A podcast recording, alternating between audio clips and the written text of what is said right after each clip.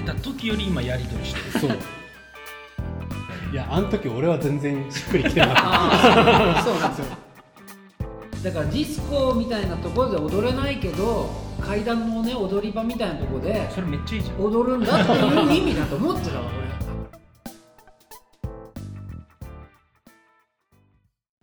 さて、ポッドキャストオンルーフトップ、はい。えーシャープ30を始めてまいります。えー、っとですね、放送作家大野圭介さんはね、なぜかまだ忙しい本当かなっていう。怪しい。怪しいよね。怪しい。絶対大して忙しくないと思うんだけどね。で、なで今日も欠席。はい。なの。なので、すごい。えーねえー、となのでルーフトップ高江介そして土屋文彦、はい。え2人とですね、まあ、今日ちょっとゲストも呼んでいますはいけども、なんかオープニングトークあります？オープニングトーク。えー、あでも今日のゲストは僕は昔もう十十何年の付き合いなんで、うんうんうん。あのー大体は理解してます。人を、まあそうだね。今日はもうこのゲストを中心に進めるしかないよね、だからあの僕いっぱい話したいこと実はなんか溜まっちゃったんだけど、はいはい。これ今日じゃないな。今日多分その話したらこなんで俺をゲストに呼んだみたいな回になっちゃう遠藤一太郎さんの時みたいなそうすごい映画の話とかめっちゃしたいんだけどあーはい。まあ、今日じゃないか。な、あ。まあ、できればどっかに差し込んでみるけど、そうじゃあ今日のゲストをご紹介します。えー鍵盤奏者、うん。えーミュージシャン、はい。そして、まあ、コンポーザー。みたいなこともされてます、えーそして EX 踊り場ソウル。あ EX EX 橋本裕太さんです。よろしくお願いします。お願いしますハッシー。そうですね。なえっと、ハッシーという名前はね何度もこのポッドキャストでも、まあ、出てきてるよ。うん。あそうなんですそうあのあちなみに聞いたことあります？これ。僕はあのどちらかといえばヘビーリスナーじゃないですか。あマジですか？ありがとうございます。あそうそうそう。えっと多分最新回でもハッシーの話は出ておりますが。はい、はい、あそうですね。はい。ずっちゅうからちょっとごはい紹介いただこうかな、はい。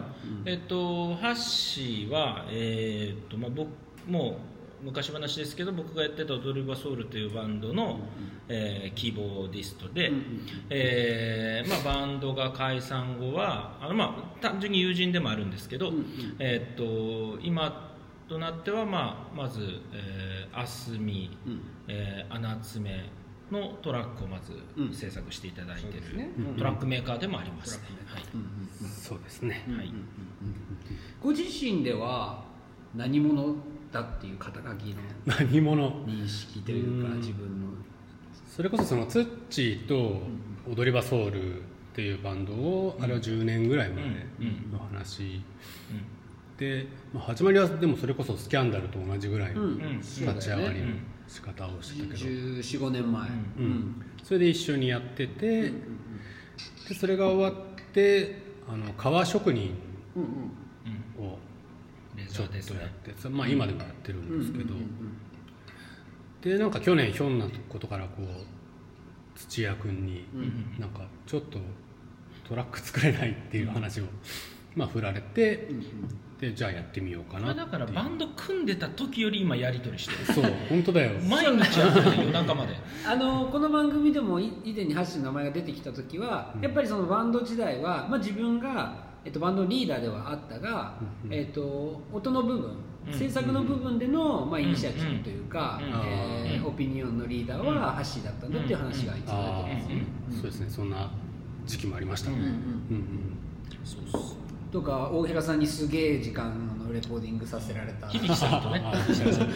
とかね。そうだね。あとは、まあ、前回の回ではまさにその「あすみ」とか、えー穴爪とかの、はい。えートラックメーカーなんだっていう話、うんそして、えースキャンダルの最新シングルの「えーワンマータイムこちらもアレンジャーとして加わってもらって、そうですね、うん。うんだから僕初めてなんですよ。でもうハッシーは当然踊り場ソウルをやって僕も会社に入った時に踊り場ソウルはもう所属ミュージシャンとしてはいはいはいい。たので、はい。だから僕面識というかだけは12年ぐらいの多分はいはいはい。10, 10まあ、10年以上のそうそうじゃないです。かあのお付き合いなんだけどあのほとんどねお互いのこと多分何も知らないああんまりね直にこ そう話してるとかはないもんね。そうそう。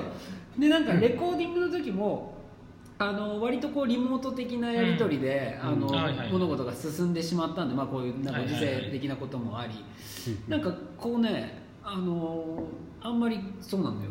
すごいこう言葉を交わし合ったっていうことなくて、うん。今日はほぼ初めてはいはい。めっちゃ喋るんだけど、でもこれね僕覚えてるんだけどあ英介君と まあ初めてこう密になったのが、あの多分英介君が大学の卒業はい。の時にライブをやるっていうのではい。その対バンでうん。おっさみのサポートをしてたのがはい。僕なんですよ。ああそうなんだ。そうなんですよ。あうんだから英介君がライブやってる、まあ、前座みたいなもんをちょっはいはいとやらせてもらった記憶がありますね。渋谷のうん。なんかクラブだった気がすえっとるけど、キノトかな？いやなんかエイジア方面のなんかどっか。あ知らない。知らない話をそうん。ちょっと名前はもう忘れちゃったけど。そうそうそこではじ割と初めてこの英介君っていうのをなんか認識したそうなんです。だから僕ちょっと僕まあちょっと難しいなこれ。あのハッシーって僕なんかすごいずっと気になってる存在だったのね。なんかこう見てて。なんかえ単純にいい人そうだなみたいな。なんかずっと話しかけたいんだけど僕こう見えて意外と人見知りじゃないですか。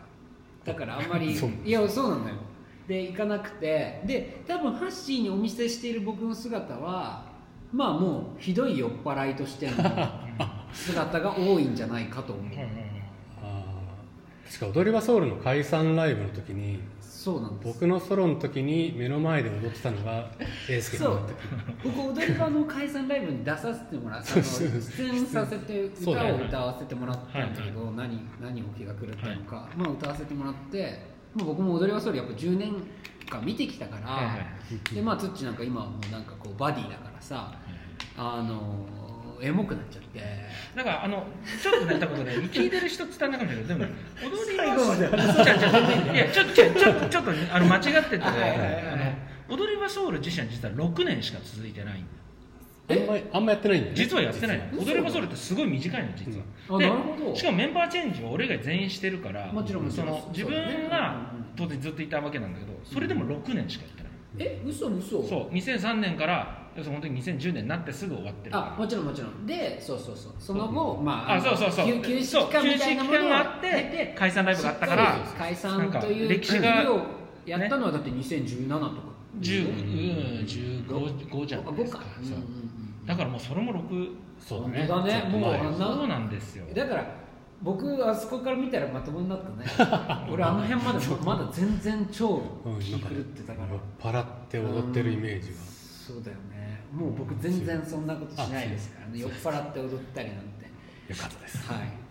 よかったです。でだから多分ハッシーにはなんかちょっとこうなんだろうな。あのエキセントリックなやつだなぐらいの感じの印象なんじゃないかと。わかんないですけど。あとなんかさプラグで結構なんかやってたよね。イベントとか。うん。やってたかも。ねうんうんうん。やってたよねプラグでやったねあいやなんかまあお遊びで DJ やったりしてあなんかやったことあるよね。バンドもやってたよねうんやってたやってた。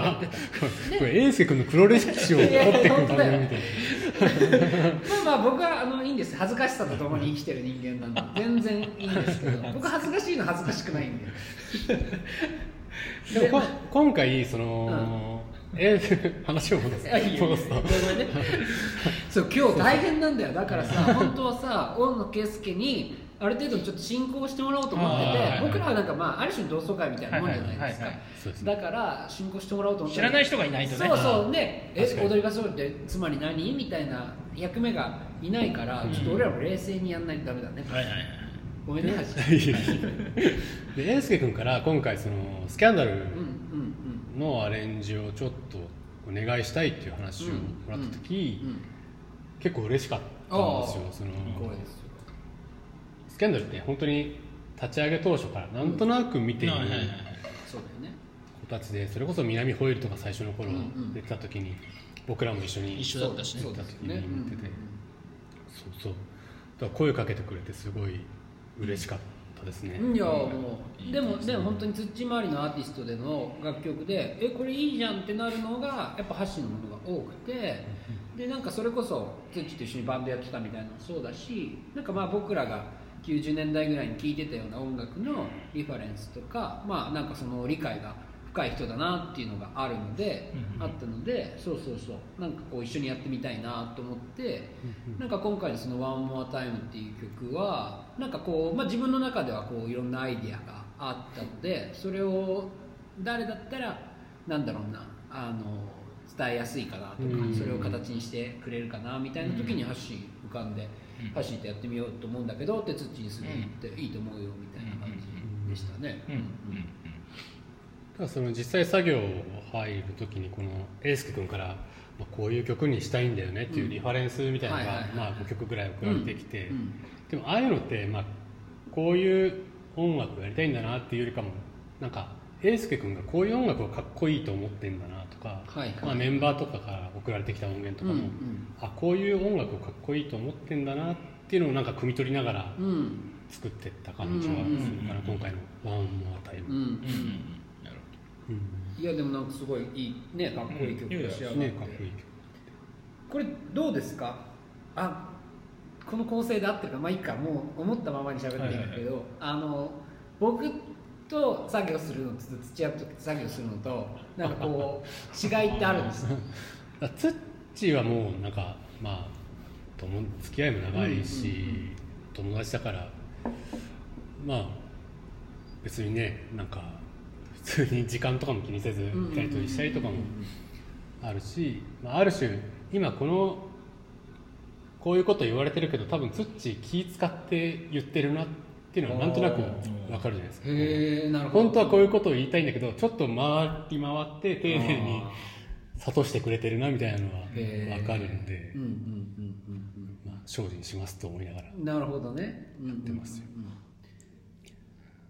だから今話聞いてて思ったのは、あそうかその5曲くらい送るっていうのは1曲のリファレンスが5曲ある。あそう。だからそれはこれが多分大きい違いじゃないかなと思ってて、あのまあ、僕らリファレンスって言ってなんとなくこう参考曲みたいなものを準備して、まあ、アレンジのスケッチにしていくことが多いじゃないですか、で当然その曲をなんか真似っこをしようとかパクリにしようとかうん。似せようっていうことではなくて、まあ、そこにあるこうフィーリングとかフレーバーを、まあ、あの共有しながら作っていこうっていうことだとは思うんだけど、そう僕ね大体5曲ぐらい送ります。よ、うん。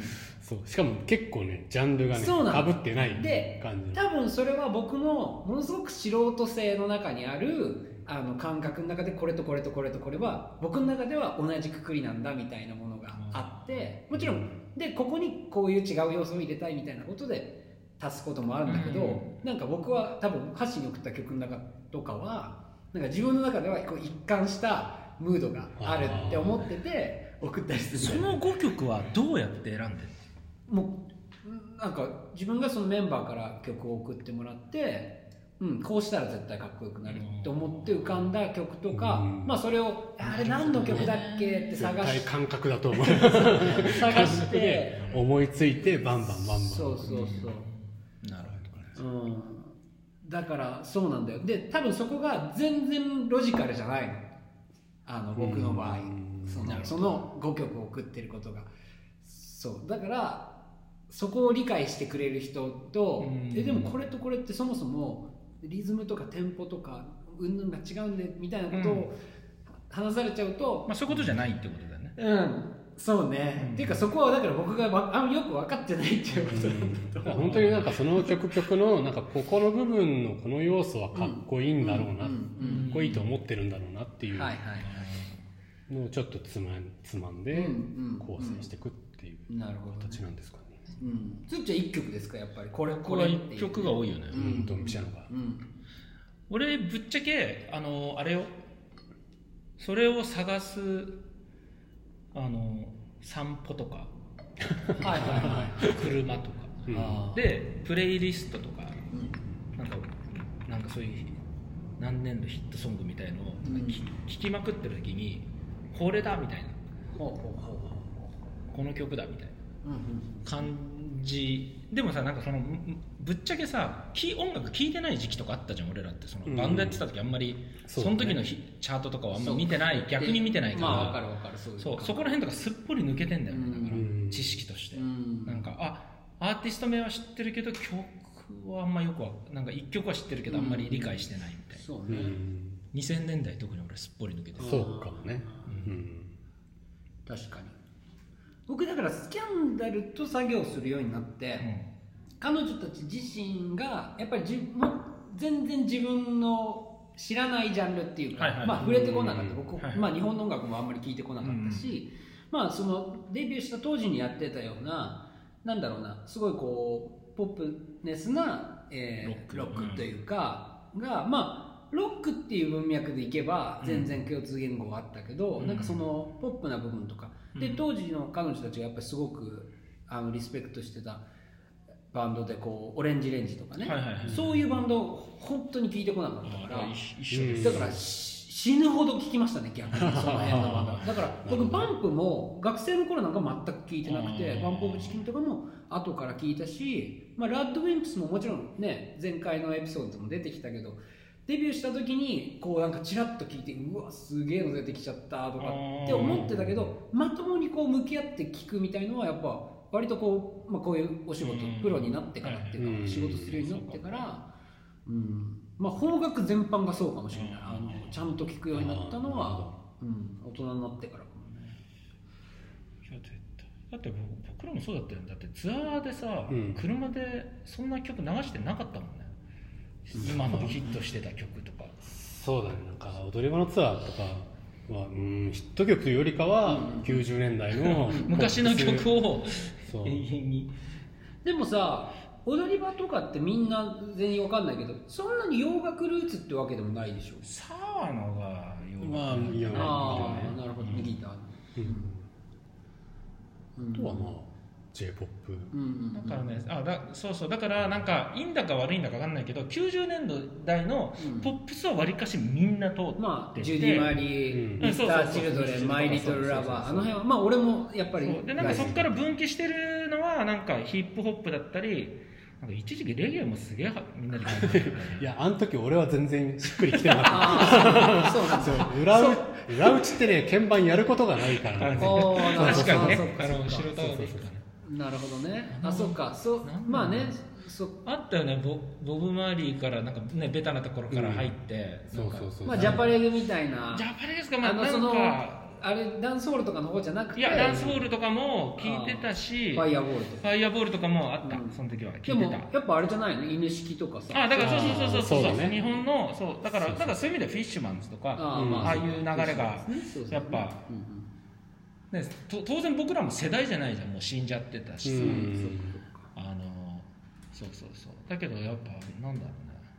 でもあそこら辺からさちょっとお客さんつき始めたじゃん。ああいうのやり始めたね、それはそうかもしれない。でなんかその日本にもやっぱフィッシュマンズ系譜みたいな流れってあるじゃないですか、うんそのバンド界隈でも、うんまああのいろんなスタイル変わりつつだけどなんか例えば今いるネバヤンとかも、うんうん。なんかその文脈の中にいると思うんだけど、あの踊り場はやっぱなんかそこの界隈のバンドって感じかな、でそこにはなんかきっとエゴラッピンとかさ、うんうん。ね、ああいう人たちも含まれるんだろうけどなんかそういう、オレンジ,、まあオレンジペコとかね。分かりやすく言うとなんかフジロックに出るような系譜というかさ、うん。なんかそういうのがあったような気がするけどね、そうね。意外とこの踊り場がやってたジャンルって、うんうん。自分的にはあんまり通ってこなかったジャンルの音楽を実際にこうメンバーとしてやっててうん、そこはなんか結構不思議な。あじゃあさそもそも2人の出会い。だから あのー出会いは？だってライブに来てたんだよね。そうそうそうおおお客さんだ。いやうんとなんかそこまで僕らがちゃんとしたバンドじゃん。なんか誰かの友達とか、うん。なんだっけ？ギターのうん。その時踊り場に入ったばかりのギターの沢野うん、うん。がそのもともと僕が別にやってたバンドのメンバーであそうだ、そこを抜けるって抜けるってなって踊り場に行ったんだね。なるほど。だから俺んとこのギターを持ってったバンドはどんなもんだって見に行ったのが踊り場だった。そうそうそうう。ん。そうそうなるほどなるでそうそうなんか俺自分の解散ライブでもなんかその紙出したけどそうそう。そのアンケートにハッシーが鍵盤弾きたいって書いてある。サポートで参加したいみたいなことが書いてあって俺連絡したんで確か。うんで多分しばらくサポート期間があったんだよね。そうサポート期間で。ずっと。あ最初やってーだからその時は自分たちは4人組でなるほど。ずっとサポートのキーボーディえちょっと踊り場さあ頭からさどういうメンバーチェンジしてたかちょっと言って。踊り場の話って分かるのいやみんな。今日は踊り場の話ですよ。あの、えっと。リスナーの皆さん。今日は踊り場ソウルの話しますからね。もともとネットのうん、掲示板でバンドやろうと思って募集した。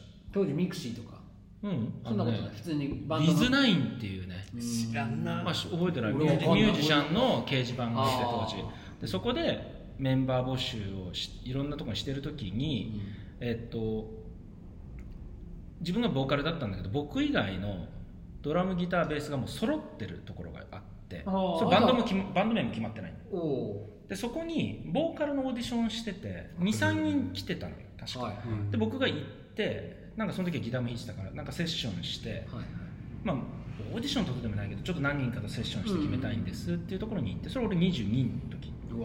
でセッションして後日連絡来てであのこんなんか俺この話久しぶりにするけど あのじゃあ土屋さんとぜひ一緒にバンドやりたいんですっていう話になった時に、そのバンド名も決まらずとりあえずスタジオ入ったりとか、まあ、仲良くなるために一応みんな飲みに行こうとか、はい誰かに遊び行こうって言ってた時があるわけ、うんで俺その時22で大学卒業してたから、うん。大学卒業した時にこれ別の話だけどね、大学の仲間とバラバラになるじゃない、だから大学の同窓会のホームページを俺が作ったの、うん。それが踊り場ソウルだった。ホームページ名が。そう。でそれをバンド組んだ人たちがそれ見て、あこの名前めちゃくちゃいいじゃんっていう話にしてこれバンド名にしようよってなって踊り場ソウルになって同窓会のホームページがバンドのホームページになったと。そのまんま。そのまんま。でそうじゃんすごいなでもでこれちょっとバンドで使うからごめんねって言って別で作ってそうそうそう。それをそのまんま動かしうてん。バンドのホームページになった。でそれで踊る場でだからその名前の由来言われるんだけどあんまよくなんかフィーリングで決めてるからまあまあんそうだよね。うん。うんうんあんまなんかないでも踊り場っていうのはあの階段の踊り場でしょ？あそんなことないもうなだからそれは場所みたいなこと？えっといや何も考えてなかったんでただちょっと自分たちそう自分たちが人ちょっと人気出た時にそのお客さんがそういう意味をどんどんつけてあダー。ダンスホールだとか、うん。その階段の途中だとかあ俺めちゃくちゃそそこがエモいバンド名だなって思ってたそれはつけた時はあの僕はあんまり意識してない。なるほどね。だからディスコみたいなところで踊れないけど階段のね踊り場みたいなところでそれめっちゃいいじゃん。踊るんだっていう意味だと思ってたわ。俺あこれあつっちーらしいめちゃくちゃいいじゃんなんかこういいバンド名だなって思ってたんだけど。考えたこともないそれわ。考えたことない。めちゃくちゃいいです俺たちはディスコでは踊れないよなみたいなちょっとなんかそういうことなのかと思ってました。違うんですね。でなんかそうだったんだ。あのーその時に、はいはいで結果ギターが抜けることになったっすよ。うん。うん。でこれがまあ別になんて言って大丈夫だと思うけどおっさんってバンドがあって、うんうんエイベックスからデビューすることになって、へそのそのお兄ちゃんがボーカルなんだようね、ん。あのでその兄弟バンドでデビューすることになって自分のバンド辞めることにああ、でただその当時のギターは次のギターが見つかるまではやるよ。って言ってくれて、でサワギターのサウンドが見つかってまず最初にギターがチェンジ。してで、えーその後にドラムが変わってうんでドラムが変わって。えそれもう中村子違う？違う。違う篠原実ってういう、ん。あみうんうん、ミノルっていうねうんドラマーがいて。ですで、えー、とベースが変わって当時あのモスさんっていうベースがいてその4人でしばらくやってそこにうんハッシーが加わっ加わったとか、てで俺一番最初のクワトロとかってそのメンバー。そのメンバーだ。今俺そのぐらいの時見てる。だからその辺からやっぱ人気はちょっと出てきてたよね。そう。だからクワ、そうだね。そこら辺の時はちょっと人入ってたもんね、うんうんあのクワドルやり始めたぐらいとか。そうだよね。うん。でなんかまあそこら辺からまあえっ、と,、えー、とドラムとベースが抜けて3人だった時あるよねあるあるハッシー。と俺とサワッチでおー3人で足取ったりしてた時あるようね、んあなんかあったかも。でそれこそ馬場ちゃんとか。そうそう。あのーあの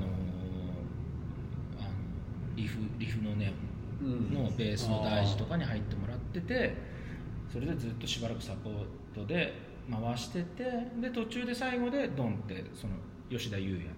ちょっと時差あったけど、中村光が入ってで翔子が最後に入ってうんそっかそうそうそうそう。だから僕以外全員変わったんですよ。ね。そう。歴史しかもだからそれで言うとツッチーさえ結成メンバーではないってことだよね。そうまあだからそうそうそういうバンドはそうそうまあまあまあ。そうバンド名がついてからはだけど、結成メンバーではない。なるほど、うん。すごいね。だから本当ににこの中でやってたのは4ハッシーとバンドやってたのは4年とかそうそんなに長くはない。かそうだそう考えるとやっぱスキャンダルとかすごいすごいよ。15年やってんだかいらやいやいやそうだけどさだからね本当に踊り場もだからいいバンドだしいいお客さんで。さ最後だから休止前ってさユニットかなんかでやったじゃん。うんまあうん。いやいやいやツアーファイナルうんに行ったそうだよね。まあなんかなんか長く続けてるバンドはすごいんだよ。単純にすごいと思うすごいすごい。本当にすごいよね。そうそうそう。だってさあのまあ普通は揉めるじゃんだって。普通はスタジオとかでもさ。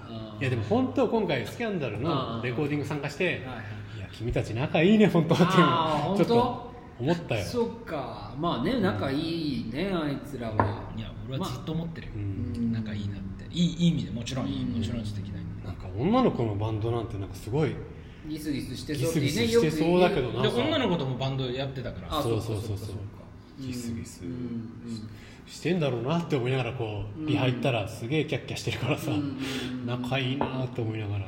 まあもちろんいろんな時期があったしまあ本当にねでもねあのずっと気持ちが良くていいやつらでなんかそそういうその世間一般で言われるようななんか女の子のバンドってギスギスしてんでしょうんみたいのは確かに一回もない、うん。でも当然なんかいっつもいい空気なわけではなくて、うん。あの大変な時もあったしなんかその僕との関係がそんなに良好じゃない時とかも全然あるから、そうそうそう。あのいろいろだけどね。でもなんか今一番やっぱりすごく風通しが良くて、うん。なんかそれはそうねいろんなことがあるんだけど、うん。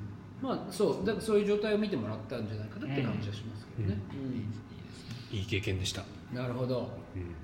さあおいやだからさあもう結構喋ってるし。そうなんです踊り場ソウルのもうちょっと秘話みたいなの聞きたかったけど あもう十分聞けたか十分話してる。へまあだいぶ話したね。だいぶ話したんだけえそっか4年だったんだね。ど、そうだから意外にねそんな長いわけじゃん。うん。そうだね。振り返るとね、まあ、俺俺らも年を重ねたっていうのもあるけど。うん。えでもあそうだそうだ。じゃあハッシーはさそのアンケートだからさあっちが踊り場に入ってうん「中ギターとライチョってなんだよ。まあでもライブ見に行くから」見に行ってライブを見たわけじゃん、うん。そこでアンケートに書いたってことでしょ？自分も入りたいそうそうそうそう。そその時のフィーリング教えてください。やっぱなんかなんか自分たちがその時やってたバンドにはないものを持ってるうん。のボーカルだなって思ったんだね。なるほど。ツッチーが。ツッチーがね、うん。うん。ツッチーに惹かれたんだ、ツッチーに惹かれたんだな。うん、時は。その何かって何だったってなんか分析できます？なんなんでその何なんだろうね。でも単純にやっぱオーラじゃないですか。うん。うんうんうんうんうんうん。違うか。んんいやでもそそうじゃない？やっぱなんか変な意味じゃなくて踊り場ソウルってツッチーのバンドだと思うの。やっぱりツッチー以外メメンバーが変わってったみたいなのって。でもなんかそのあのツッチーのバンドなんだけどなんかそのバンド自体がその集合体としてやっぱ踊り場ソウルとしてすごいかっこよく見えるバンドだったなって俺は思うんだけど客観的には見自分たちは見れないから、まあそりゃそうだよね。どうどういうふうに見えてたんだ俺初めてクワトロにライブ見に行った時にもうその時だからさに日本の音楽聴いてないしさ面倒くせえよぐらいのつもりで見に行ってあのちょっとだからバイアスめちゃくちゃかかった状態で見に行ってんだけど あの普通にやっぱりなんかそのあまああのボーカルの人すすごいバンドだなと思ったしでもあのボーカルの人ばっかり見ちゃうっていうバンドでもないんだなっていう印象なの。そのなんか当時4 4 5人だったかな？五人だ5人だったと思うんだけど、なんかその5人の集合体として生かしてる感じがするっていうか、なんかねその別に否定してるわけじゃないんだけど本当にシンガーソングライターになりたかったわけじゃないのよ。はいはいだかはいらそのあー。ばそれね多分昔から言ってるけど、うん。あのそれを否定してるわけじゃなくて、うんうんうんバンドが良かったのとにかく自分もああ一緒だわ。そうだからなんかねだからスタジオあこれねちょっといろんな誤解生まれそうだな。ただスタジオミュージシャンとかもあんま興味がないわけ。よ自分がじゃあもしギター弾いててなうん。そういうのになりたいっていうのもあんまなくて僕は、あのーだからそのバンドでやるんだとかうん。なんかそこのまあ僕らはだからその20代になってから出会ったメンバーだけどなんかそれが俗に言うさ幼なじみとか,、なんかそういうストーリーとかがやっぱすごい素敵だバンがバンドやってるっていう話がやっぱ一番素敵だなと思ってて、うん。なんか僕らは別に20代で出会ったメンツだけどそのバンドでやるってことがなんか自分が一番楽しかったし、うん。なんて言うんだろうな。あんま自分一人だと頑張れなかったと思うね。うん。だから頑張らなかったと思う、まあでもその思想がものすごく音になって言葉になってそのオーラになってるバンドだったなっていや俺だってバンドが良かったんだよ。俺は仲間が見つからなかっただけだ。今やっと見つかったと思ってるけどね。いやいやいや。だからいいねバンバンドはさ見見つかんないよね。見つかんない。うんなかなかね。で見つかんないし僕はバンドやるとなったらきっと多分フォワードになりたいって思ってるんですよ。だからボーカルであってうん。自分が点を取るんだって思っちゃって思っちゃってるんだよね。で思ってるんだよ今も。でツッチーはだから全然そんなこと思ってない。そうそうあのボーカルなんだけどやっぱりパスを出してるなっていう感じはした。あーだからツッチーがその踊り場が3人になって、うん。じゃあ新しくメンバー入れるかみたいな話になった時に、うん。ツッチーはボーカルを入れたいって言ったし自分はキーボードをもう一人入れたいって。いう話まあゆうや入ってる。そうそうそうそっか実際ね。そうそうそう。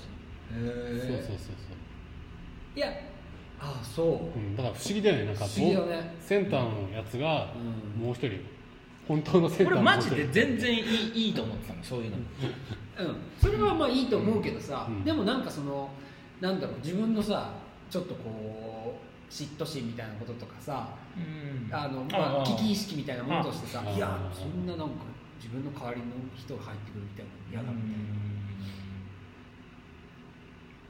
でもやっぱその自分にはない要素を持ったボーカルを入れたいっていうかなんかうん。歌がめっちゃうまいやつを入れたいみたいなじゃあうまいじゃん。と。をいやいやいや僕ね弱点だらけなんです。そうだからレコーディングしててみんなうまいなって思うの。その今。今ね。そう。あー。久保田とか。はいはい。歌うまいなって思うやってうん。てでレコーディングも俺自分俺も苦戦してたから、うん。あなんかで苦戦してたけどさ苦戦したなりになんとなくちょっとずつ当時それこそ大平さんとか響さんとかやってもらったのにちょっとずつ自分が成長してってさあなんか自分はこれが理解できるのに半年かかったけど、同じことを今度若い頃に教えたりするときに、こいつ一発でできんだみたいなこととかも 思うじゃん。はい。なんかその言葉のはめ方をさもうちょっと綺麗にしたりとかっていうそのリズムとふわりを変えることとかをスッてやっぱ久保田なんてめっちゃ早いから、うん。ああこういうことっすかみたいな、うん。みんなも早いねそこ。うんすげえなんかすげえなとこルーフルーフトップの若い子はみんな早いよ。まあね。マジで早いよ。マジで早い、まああれはやっぱまた新しいあの世代のねなんかちょっとまあだしそこの精鋭たちだからね今いるのあがのーまあ、あすみとかさ会話してる間にもう送られてきちゃったりするじゃん。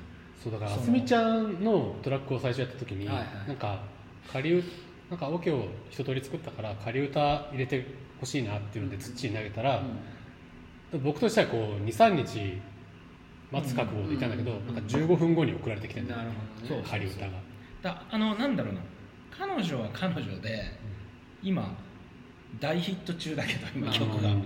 ああのそういうスピード感とあとなんかじなんかそんなことを話したことないけど多分あんま自分のところにボールを置いときたくないんだと。とにかくか返してくるから全部話したいそうあのか全部そう。ああ。違うの。これ次の回でそはいはい。のルーフトップのアーティストの話をしようときゅ今は踊り場の回だからね。まあまあでも取れたか。はい取れてますよ、だからでもさっきのちょっとそのボーカル自分はボーカルを入れたい。ズッチはボーカルなのにボーカル入れたい、ハッシーは鍵盤なのに鍵盤入れたいって言ったみたいなエピソードに、なん。だつながるかちょっと分かんないですけどだからもうねこのポッドキャストやっててももう僕ひたすらしゃしゃべっちゃってズッチはいつも「うんうんそうだね。ユースケ君そうだね」って聞いてくれるんですよ。でさらにハッシーはさそのツッチーの言うことも「うんそうだね」って聞いてるわけでしょ、そうそうそう。仏仏オブ仏だからもう恥ずかしいですよ。その点点取りたいとか言っちゃってそういう人がいることが重要だから。いやいやまあ大事だよ。いやいや。大丈夫ですかねこの大丈夫大丈夫。この踊踊り場ソウル会は。大丈夫です。僕はすごい楽しかったんですけど。いや楽しかったです。あのこんな自由な話でよかったのか。ねえ。っと不安になるけどそう踊り場のほらお客さんも聞いてくれんじゃない？これは、うん。なんか一言言っといたら二人最後踊り場のお客さんに踊り対して場の音源をサブスク解禁したいよね。おおそれいいじゃないですか。ぜねなんか言われるよねそれはすごくいいいじゃん。そうそうそう。そうえそれって俺俺らがやろうと思えばできる？でし俺らがやろうと思えばできる曲もあるんじゃないですか。ょうんうんうん。あじゃあだからあの完成してるけど出してない曲とかあいっぱいあったじゃん。何曲かあるね。あレコーディングしちゃう？いやレコーディングは しない。レコーディングはもうしない。あの時よりちょっとみたいな